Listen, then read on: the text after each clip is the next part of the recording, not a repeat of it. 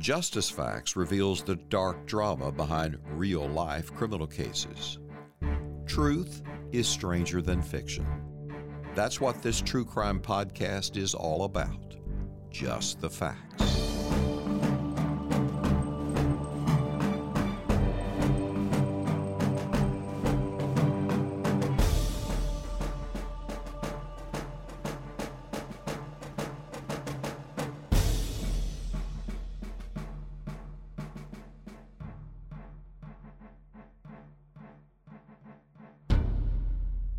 Texas narcotics agents called him Mr. Z.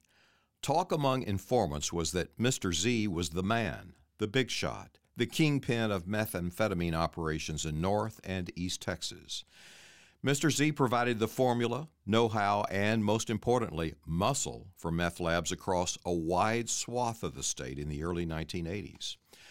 A true life version of Walt in Breaking Bad, but with extreme paranoia and an arsenal of stolen military weapons.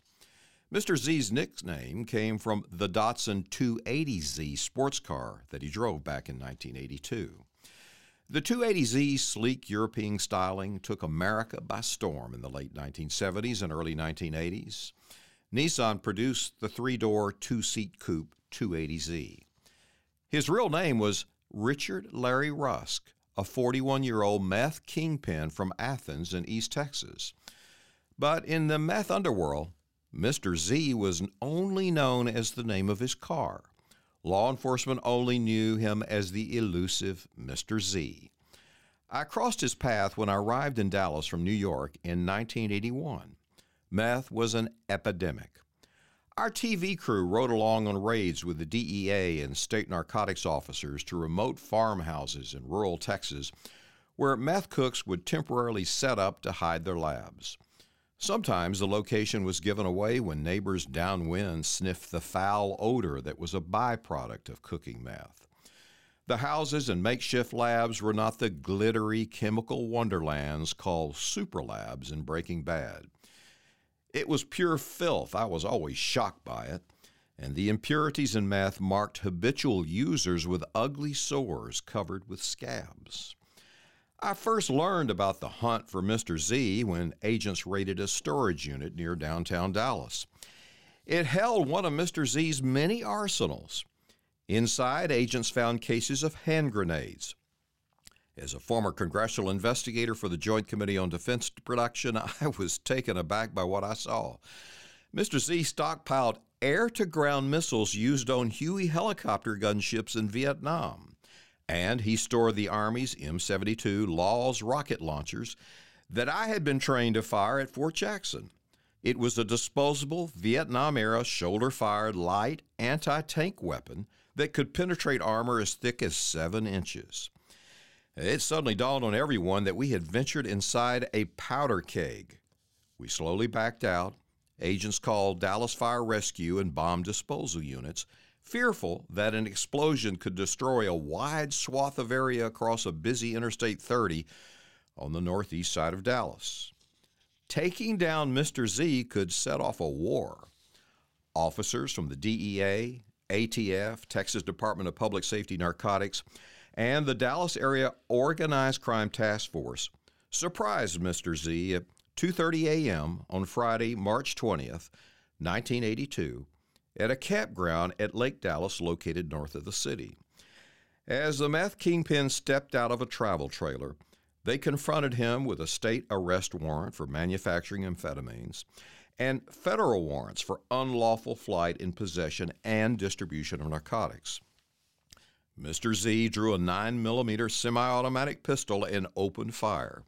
Three officers returned fire. Mr. Z died from a bullet wound to the chest. Shotgun pellets peppered one arm. He clutched a grenade in one hand and held another grenade in his pocket. The element of surprise kept Mr. Z from pulling the pin. I'm Robert Riggs, back with former federal prosecutor Bill Johnston with another story from our careers on the Justice Facts podcast, where we like to say truth is stranger than fiction. And now Bill's going to talk about a case of his from 1987. It's a case of murder, mayhem, and methamphetamines. And that's the title given by the, of all things, the United States Court of Appeals for the Fifth Circuit in New Orleans, which handled a large part of the South in those days on appeal. And they called it that because that's really what the factual background showed. It was a group of meth cooks, and as you as you mentioned, it was different in, in those days. What what is now imported from Mexico by the cartel was almost exclusively made in the United States in clandestine laboratories, a pound here, a pound there, or 50 pounds here and 50 pounds there. Methamphetamine uh, doesn't take a degree in chemistry, although I prosecuted PhD chemists for it, for making uh, more sophisticated labs. But it uh, takes some precursor chemicals, three of them, uh, including uh, phenylacetic acid, which is which has quite a smell to it, which gives it away. And uh, it took 12 to 24 hours to cook it, depending on the method. And they could, you know, somebody with a third grade education and a lot of nerve could make $100,000 a week doing it. And that's why they did it. And the case that the Fifth Circuit termed the case involving murder, mayhem, and methamphetamine involved the infamous Shackelford brothers from West Texas. The Shackelford brothers and a couple of other uh, multi time convicted felons decided they would, instead of buying and wholesaling methamphetamine, they would just make it. One of the brothers had studied chemistry at Texas A&M, where Robert, you and I went, and he I didn't I didn't take that chemistry course when I was there. now you know uh, about this same time I prosecuted a guy named Dr. Ed Crawford who was a full professor at Texas A&M yes. PhD. Yeah. Who was the uh, sort of the godfather of a certain style of cooking. Mm-hmm. We sent him mm-hmm. to federal prison, but this character, Eric Shackelford, yeah. who didn't live up to the Aggie Honor Code, did not didn't well didn't take it seriously. He he wanted to make money, and so they set up labs um, in the old-fashioned method, which again it takes a great deal of glassware and precursor chemicals, some heating mantles or propane burners, and uh, they finally uh, had a bit of a troop with them. They had some women that they had uh, mm-hmm. recruited that either they got hooked on meth or already had the addiction. Same on Mr. Z. Mm-hmm. There's a whole group of women around him. It, all all of meth addicts. Yes, and I was amazed uh, in so many cases where these scruffy looking uh, guys, dirty, nasty guys, had the most beautiful women in yes. in their wake, following along, and it was all about the meth, of course. And I saw that on every big time meth dealer and cook that I ever covered. I could not figure it out. Uh, you know, they look like you know Victoria's Secret models. Right. It was just wow. Right. But they, they all had addictions. They did, and meth in my experience, prosecuting hundreds and hundreds of meth dealers and manufacturers, uh, meth was one of the hardest drugs to get off of. It still is. Meth is now smoked more than it's injected, but in the 70s and 80s and 90s, uh, meth was mostly injected, mainlined, mm-hmm. and uh, incredibly addictive because of that and because of the surging high that it gave. And the Shackelford brothers, once they set up their labs, they finally found an old rendering plant near Hamilton, Texas. Now, for those urban dwellers, yeah. a rendering plant is where the remains of cattle are processed, and yes. so they kind of it's kind of a glue factory. And so this old rendering plant in sort of the northern part of the hill country of Texas, Hamilton, Texas, was a, was spooky enough anyway because it, there's cow bones everywhere and yeah. old machines and rusty parts and anyway these these guys set up a meth lab there. They ha- were making very large quantities of meth. They could make uh, 10, 15, 20 pounds at a time. So every day or two, they could make that much. And what was that worth on the street back then? So that's worth $100 a gram and worth, so grams a sweet and low package. And so that would be, if it was already cut down with mm-hmm. a diluent, and so that would be worth um, $10,000 a pound or maybe twenty thousand dollars a pound, depending mm-hmm. on how pure it was, and that's the how they were operating. It looked like at first it was just a large meth case that was substantial enough for DEA and the Texas uh, Department of Public Safety Narcotics Service to make it a priority, and they did, as did local law enforcement. So it was a big drug case big enough they wanted to take it federally, which I was happy to take when I was prosecuting. That was part of the area I covered. Uh, and they decided uh, they would, once they started following them and got to the position of getting a search warrant and, and began arresting these people, they decided to look around the rendering plant uh, just to see if they'd missed anything. And an old deputy uh, from Comanche, Texas, popped the top of a barrel, and something didn't look right.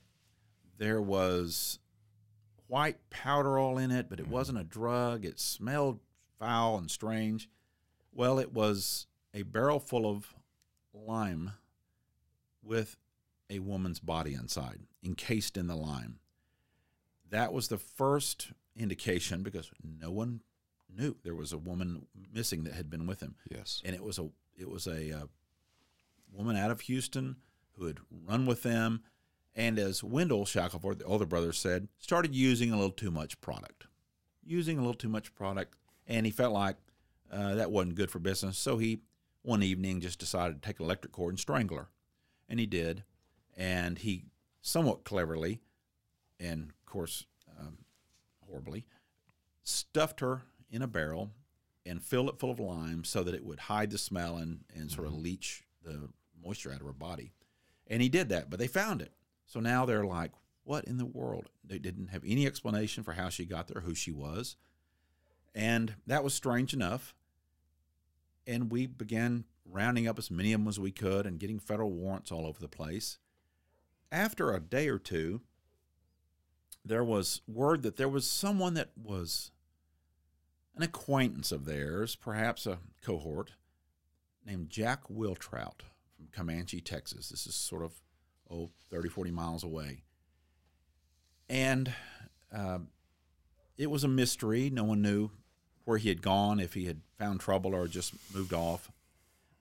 But once we charged all these jokers with serious federal crime, now they're looking at real time. The younger brother wanted to talk.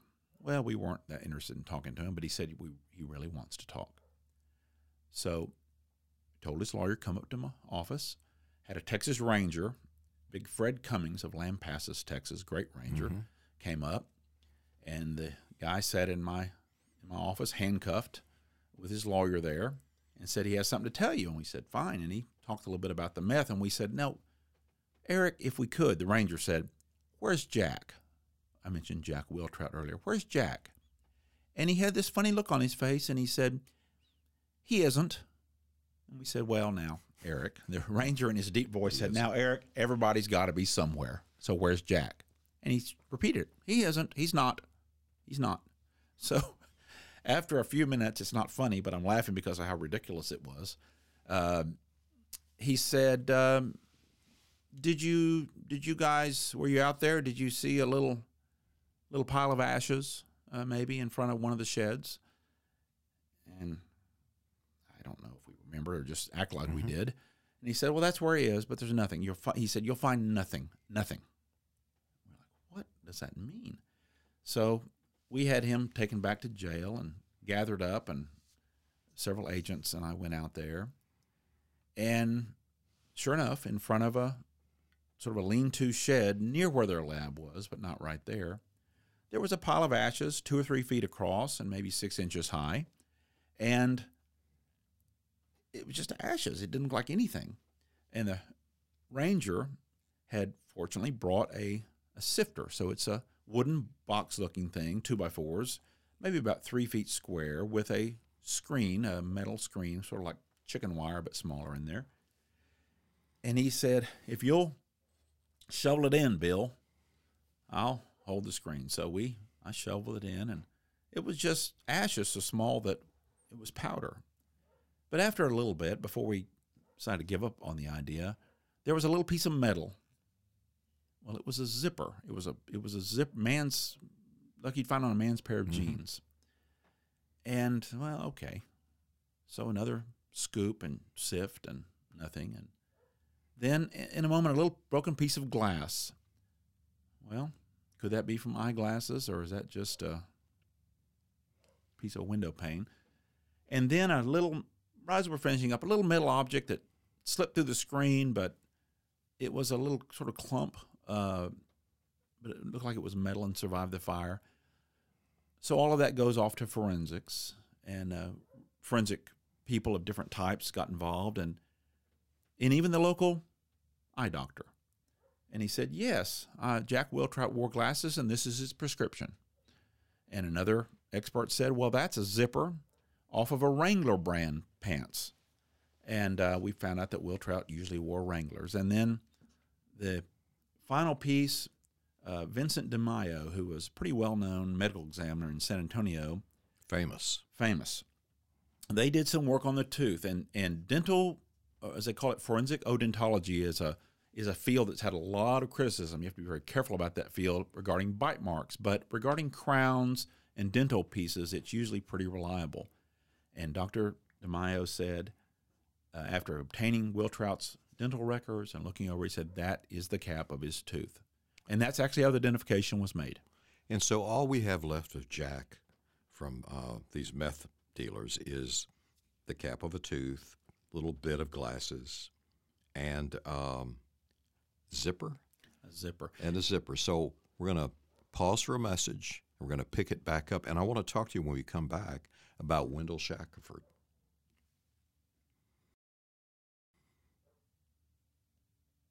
Okay, so when we left off, you have found a piece of metal zipper, little piece, of glasses, and uh, a dental cap. They've all been helped you identify um, Jack.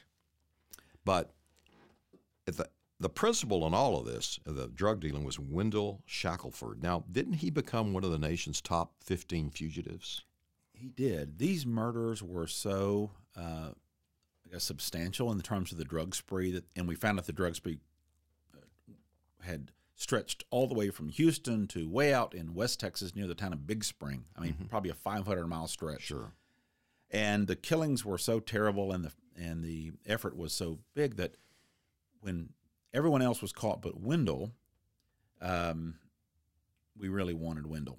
The Marshal Service had a program that they had developed a few years earlier called the nation's top 15 fugitive program, much like the FBI's top 10. And a case you and I were involved with that we've talked about quite a bit on a, the uh, True Crime Reporter podcast is Kenneth McDuff. He was also a nation's top 15 fugitive, but it's it's reserved for some pretty bad characters.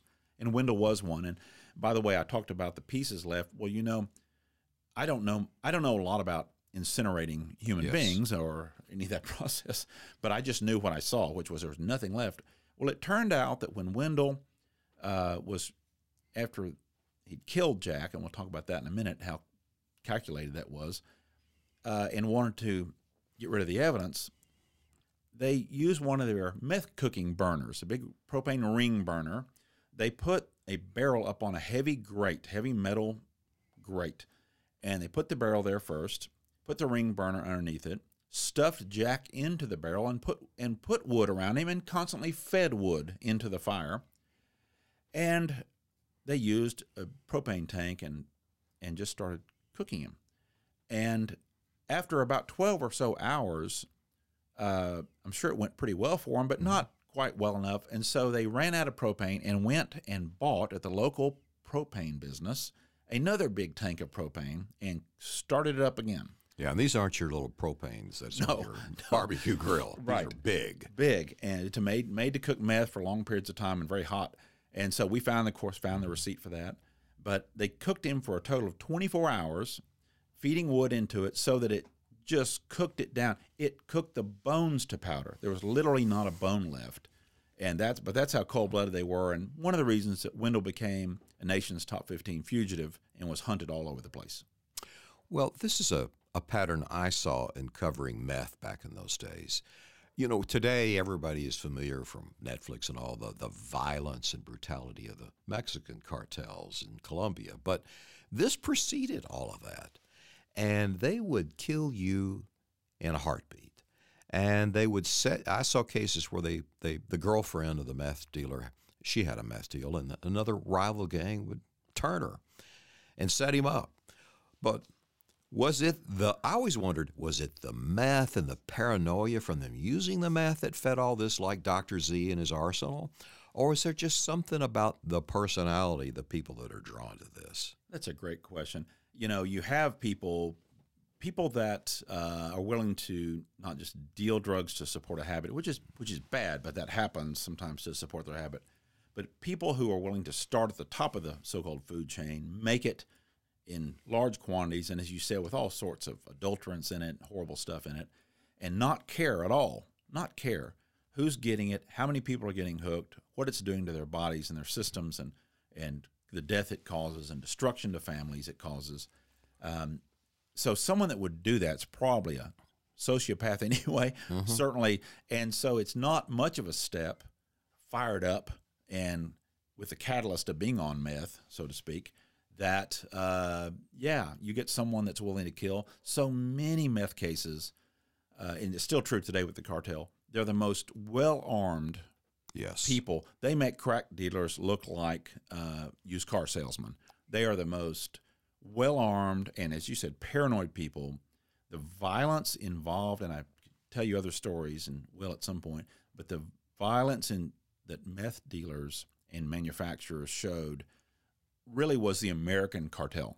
In other words, yes, today it's the Mexican and, and yeah. Honduran and uh, Central American cartels, and they are brutal and they are cold blooded in every respect. But the pattern was started with the American meth dealers. Well, one of the things I saw is that, um, you know, I'm from East Texas, but I'd gone off. I was an investigator in Congress, worked for a member of Congress. But all the, the good old boys, guys I'd gone to high school with, they started doing uh, growing marijuana. And that evolved into meth because of money, big money. But the violence they brought to the game and the the fear of being ripped off and eliminating competition, boy, it, it was a brutal. I mean, they would, you know, I mean, I knew of a case where they just tied the guys up and burned them alive in a car. Right. So, Bill, I, I want to share a personal story about meth. You know, I'm from Paris, Texas, and my mom and dad came there after World War II, and they were trying to start a business. And we, I'm a kid, we, we lived in a rental house, and it was hard-working families on that street. But I don't know what happened, but a number of the boys on that street went to the penitentiary. And I was the the runt on the street. And f- thankfully, we moved. We, you know, they started We got, they bought a house, rural, outside on the edge of town. Got out of there. But I was the runt, and so I was the brunt of trouble. And the ringleader uh, would bring the gang over and harass me. But I had a little sandbox I would play in and toys, and they'd come over and turn it over. And I finally, I was sick of it. And Dad had all of his stuff from the Pacific and the war in the garage, his stuff he'd brought back. You know, this guy's even brought weapons and stuff back. But he had what was called the trenching tool. The trenching tool is the small shovel that they carried in their packs to dig foxholes. And I hid the trenching tool out back, and the next time they came, I took a swing and split the skull open of the ringleader. And, you know, my mom's horrified, called ambulance and everything else. And so I never had any more trouble from the ringleader, none. Fast forward many years later, we always knew uh, each other, I spoke to each other, you know. weren't buddies, but we knew each other. So I'm, I'm back visiting in Paris. That's when I'm the congressional investigator in Congress. And one of my friends who had been a college football player, big guy, real big guy, said, Hey, let's let's go drink a beer. And I said, this is a dry county. You can't get it. Oh, I know a place we can get a beer. So we go to this what I call honky tonk dive, and it's packed. It's just packed. And we're drinking a beer, just kind of catching up. And suddenly, at the end of the table, is my old nemesis. And he's huge. And he's got this flaming red shoulder length hair. And he is one of the meth kingpins. And eh, he's feared by everybody. And we look up there, he stands and he says, uh, Robert Riggs, you remember when you split my head open with that shovel? To the top of his lungs. And everything goes silent in that bar, everything, music off and everything. And the football player I'm with grabs my leg under the table and says, Well, what have you done? What did you do? And everybody thinks there's about to be a killing. And I said, I'm not going to say his name, respect for his family is still around. But I said, uh, Yeah, and I hope I don't have to do it again here tonight. Oh, and then people literally hit the floor. They thought the shooting is starting. And he smiles and starts laughing. And uh, man, I have, where have you been? Let me buy you a beer. So respect. he respected you. And then he sat down uh, and uh, told me, you know, because I'd been a student leader at Texas A&M and stuff, and had been in the papers and everything. And he told me how proud he was of me. And he said, I've, I ruined my life. I've ruined the life for my family." And just that was it. And not long after that, his girlfriend, who was absolutely model gorgeous, set him up for a hit. And he walked out of a place and they got him with a shotgun in the face. That's how brutal that world was and mean. And I know in your own case, it kind of that was your start as a prosecutor. It was. Uh, there was no U.S. Attorney's Office for the central part of Texas. Between Austin and Dallas was no man's land. And the prosecutors from Austin might come up from time to time. There were just a handful of them back then. But meth, its manufacture and distribution at the wholesale level was huge in central Texas, between Dallas and, uh, and Austin. And very early on, before I even got put in that job as federal prosecutor for Central Texas, I was involved in a case where I met the godmother of methamphetamine in the southwestern United States. The godmother. Godmother, her name was Edna Kate Christenberry, known as Mama Kate. She had figured out, after murdering her husband in Georgia and traveling west, she had figured out how to make meth. It's no secret. You can look, look it up on the internet now, but back then it was a bit of a trick. You need sodium acetate. I'm not giving any secrets away. Acetic anhydride and phenylacetic acid, none of which you can get anymore.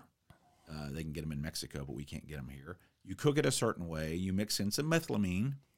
Uh, you might use the catalyst of mercuric chloride and cook it a certain way, a certain temperature, a certain pressure, and you'll come up with methamphetamine. Well, uh, and again, the, the recipe's everywhere now, but the problem is you can't get the chemicals. Thank goodness, and it's and they're all and all the precursors are now illegal too. And this is why I have to show my ID for Sudafed. Right. Yeah. And that and that was the little shortcut small batch method they did Yeah. later because it couldn't get the precursor chemicals. But Edna Kate Christenberry had figured out how to cook it. Don't know how she learned. And she became, when I say the godmother, she taught most of the great meth cooks mm-hmm. of Texas and the Southwest. She started a lab uh, in, I think, Cleburne, Texas, south of Fort Worth, um, Mansfield, Texas area. That became an early uh, embryo point, if I may say, uh, for meth cooking, and it spread from there to West Texas, South Texas, East Texas, uh, and it doesn't take teaching just two or three people how to cook it, and they'll teach two or three, and there you go.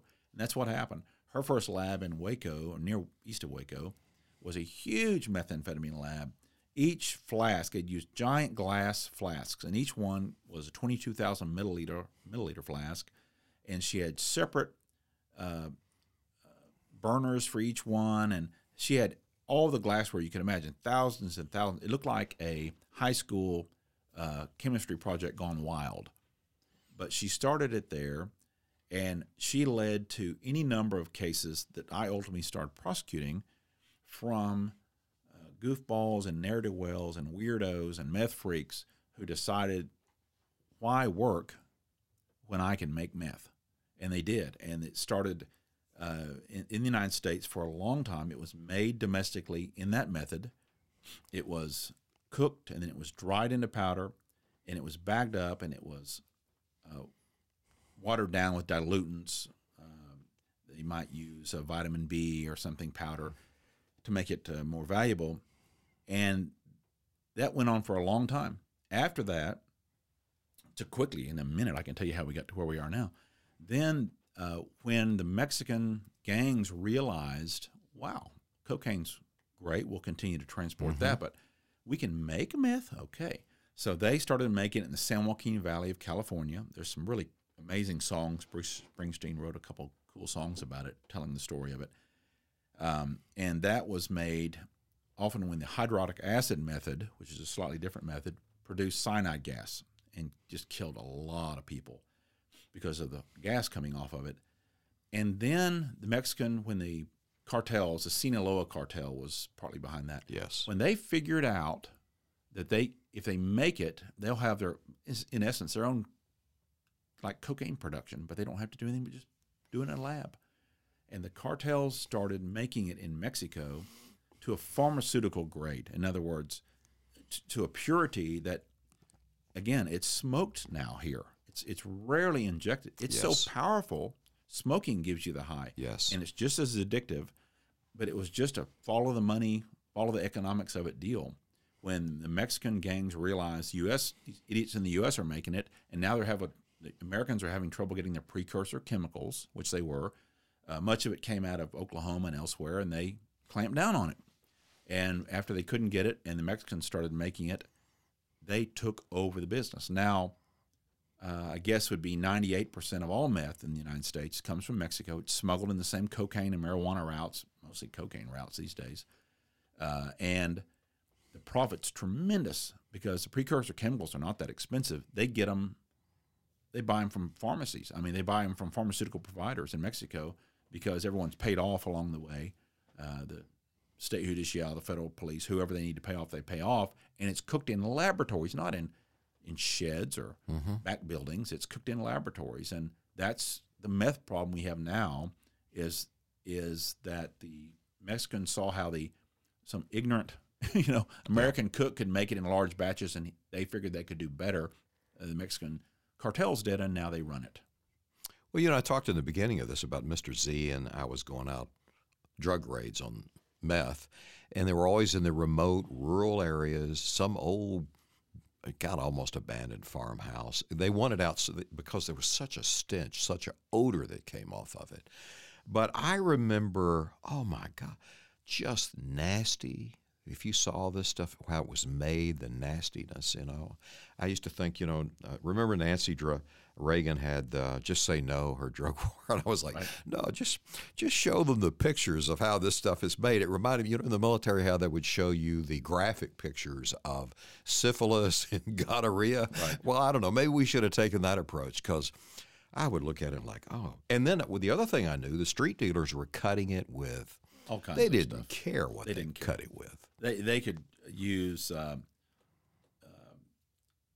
chopped up sheetrock. I mean, Yeah. it did not matter. Yeah, and they did. They did They did so, and Yeah. a baby powder Right. and just other anything handy. because you could double the weight of it and sell it for Yeah. the same price. Yeah. But that's right. No, they were the most violent, nastiest, and um, and now, unfortunately, because it is made to a pharmaceutical grade, it is so powerful that the addictive quality of it is uh, is just terrible again without injecting it. Many people have problem with needles. Well, they solved that problem. They They, sure made it so strong you could smoke it.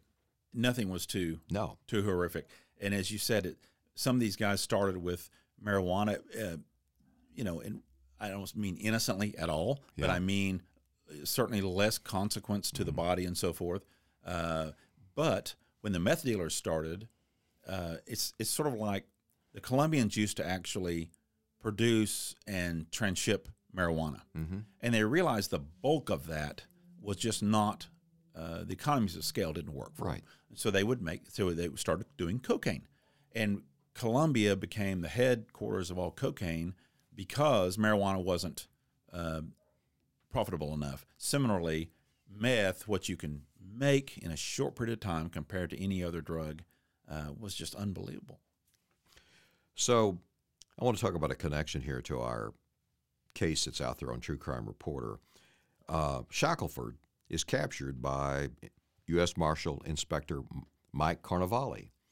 Carnevale, you know, a few years later plays a big role with uh, U.S. Marshal Inspector Dan Stoltz in, in getting McDuff. What was there about Carnevale? I mean, he seemed to be, you know, he was in Panama behind the Rangers when they were taking down Noriega. He and Stoltz seemed to be at the center of every mean fugitive in the country. Mike Carnevale, who passed away of cancer several years ago, was one of the most quietly fearless humans Mm-hmm. I ever met. He was tiny. Yes. He was uh, Mike probably was five six or five seven, might have weighed 130, 140. Uh, he Mike was married to a woman from Thailand, and Mike spoke English and Thai and Spanish, and he used it all in his career. Mike, I don't know if you know this. Mike um, not only was involved in the capture of Manuel Noriega, the dictator of Panama, which a case which I had Mm-hmm. a tangential uh, relationship to, in a in a meth case, believe it or not. But Mike, um, Mike was involved in the sweep through Mexico after DEA agent Kiki Camarena was tortured and murdered uh, by Pablo Costa's. Uh, I mean Pablo Costa's gang. I think that's right. Uh, at any rate, uh, he was uh, given the keys to Mexico by the head of the Mexican Judicial Police because they trusted Mike. Mike um, had no fear, of course, but had a great sense of duty and patriotism. He loved our country and he loved law enforcement in our country. He loved to be uh, an advocate for making something right. And so, yes, he helped capture uh, Wendell Shackelford in Houston, Texas. Wendell had an AK 47 and it was in the middle of cooking some more meth, and Mike, where Mike caught him, uh, and and they jumped on him and had quite a fight. Apparently, little Mike and big old Wendell Shackelford, and Mike prevailed. But what a what a guy, as you said, with Danny Stoltz, the other marshal we know, their careers are unbelievable, and they just just hit the top of history all the way through.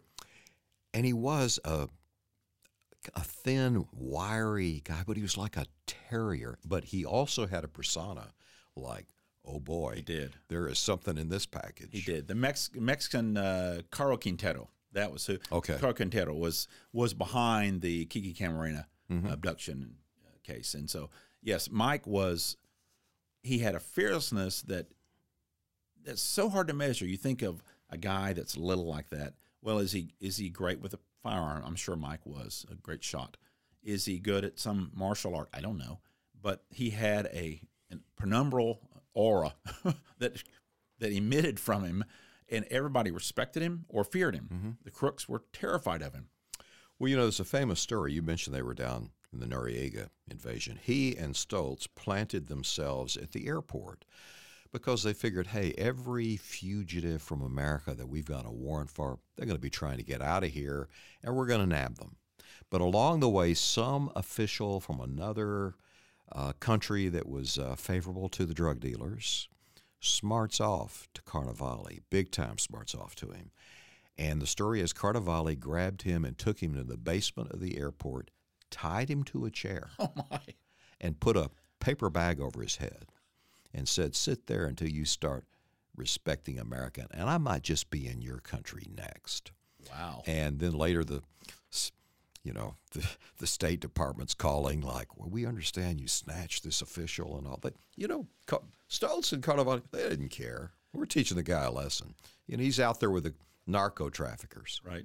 Yeah, it's um, very rare humans that have that sort of fearlessness and and that gravitas, as they would say today. But uh, quite a guy. But did a great favor for us in this case because this was a killer on the loose, and Mike caught him. And so, talking about meth, uh, you know, I did a meth series, Lord, around, you know, Mr. Z, in which I interviewed women that had been meth addicts and stuff. And, uh, you know, they talked about how it just took over their life.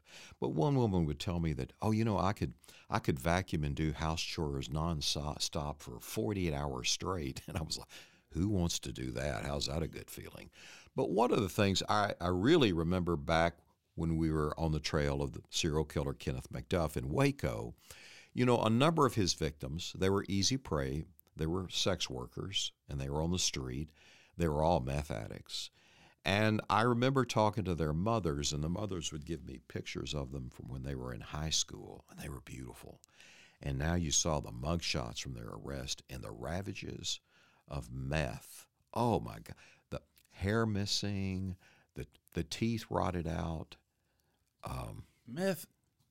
Uh, there's there are still public service announcements about meth, and I I think that's because they're just so true. That the deterioration of the body and the mind, frankly, on meth happens pretty quickly, but you don't find that many really old, as we'd call them, meth freaks. Yes. Because it kills you. There are a few, but it turns a beautiful 20 year old or a handsome 20 year old into a very old man or woman in two or three years. So, what is up happening with Shackelford? Because he appeals his case. He appealed his case. He complained about a number of things, the way the searches were done and our conduct of the trial and the Fifth Circuit Court of Appeals. So, from federal district courts, they take if they take appeal, they go to about a dozen appellate courts throughout the United States, set up to take federal appeals. And Wendell was very unhappy with his trial, and mostly because the federal judge gave him a life sentence and that's real. And federal life sentences mean you're never coming out. Mm-hmm. And the Fifth Circuit um, wanted to remind Mr. Shackelford that everything was done properly and that his tale of murder, mayhem, and methamphetamine would not well end for him. And it didn't. It's rare I ever saw at a circuit court write that in an appeal. I mean, he must have really uh, made the judge angry, or they were like, "You got to be kidding me, bringing this case up here." I've never seen a, an opinion, uh, an appellate opinion that gave title to the case, and they, they truly did, because uh, was just that. It was murder. The type of murder was mayhem for mm-hmm. certain, and methamphetamine was scattered and sprinkled throughout the whole case. Don't you wonder how many other little piles of ashes these guys left behind Truly. that we never knew about? I don't think they told us anything they didn't have to tell us. Right. Because they figured we would ultimately trail across that, or it would help him in this regard. Wendell was out on his own for a long time without the brother who told, so who knows what he did. Well, that's another episode of Justice Facts where we like to say truth is stranger than fiction, and we give you just the facts. I'm Robert Riggs with Bill Johnston. Thank you. Justice Facts is co hosted by Robert Riggs and Bill Johnston. Associate producer Siler Burr. Original music by Blair King. Social media producer Grace Woodward. Publicity Tim Livingston, PR. Graphics Brian David Kerr Designs. Additional music by Stan Woodward. Justice Facts is a copyrighted production produced by True Crime Reporter.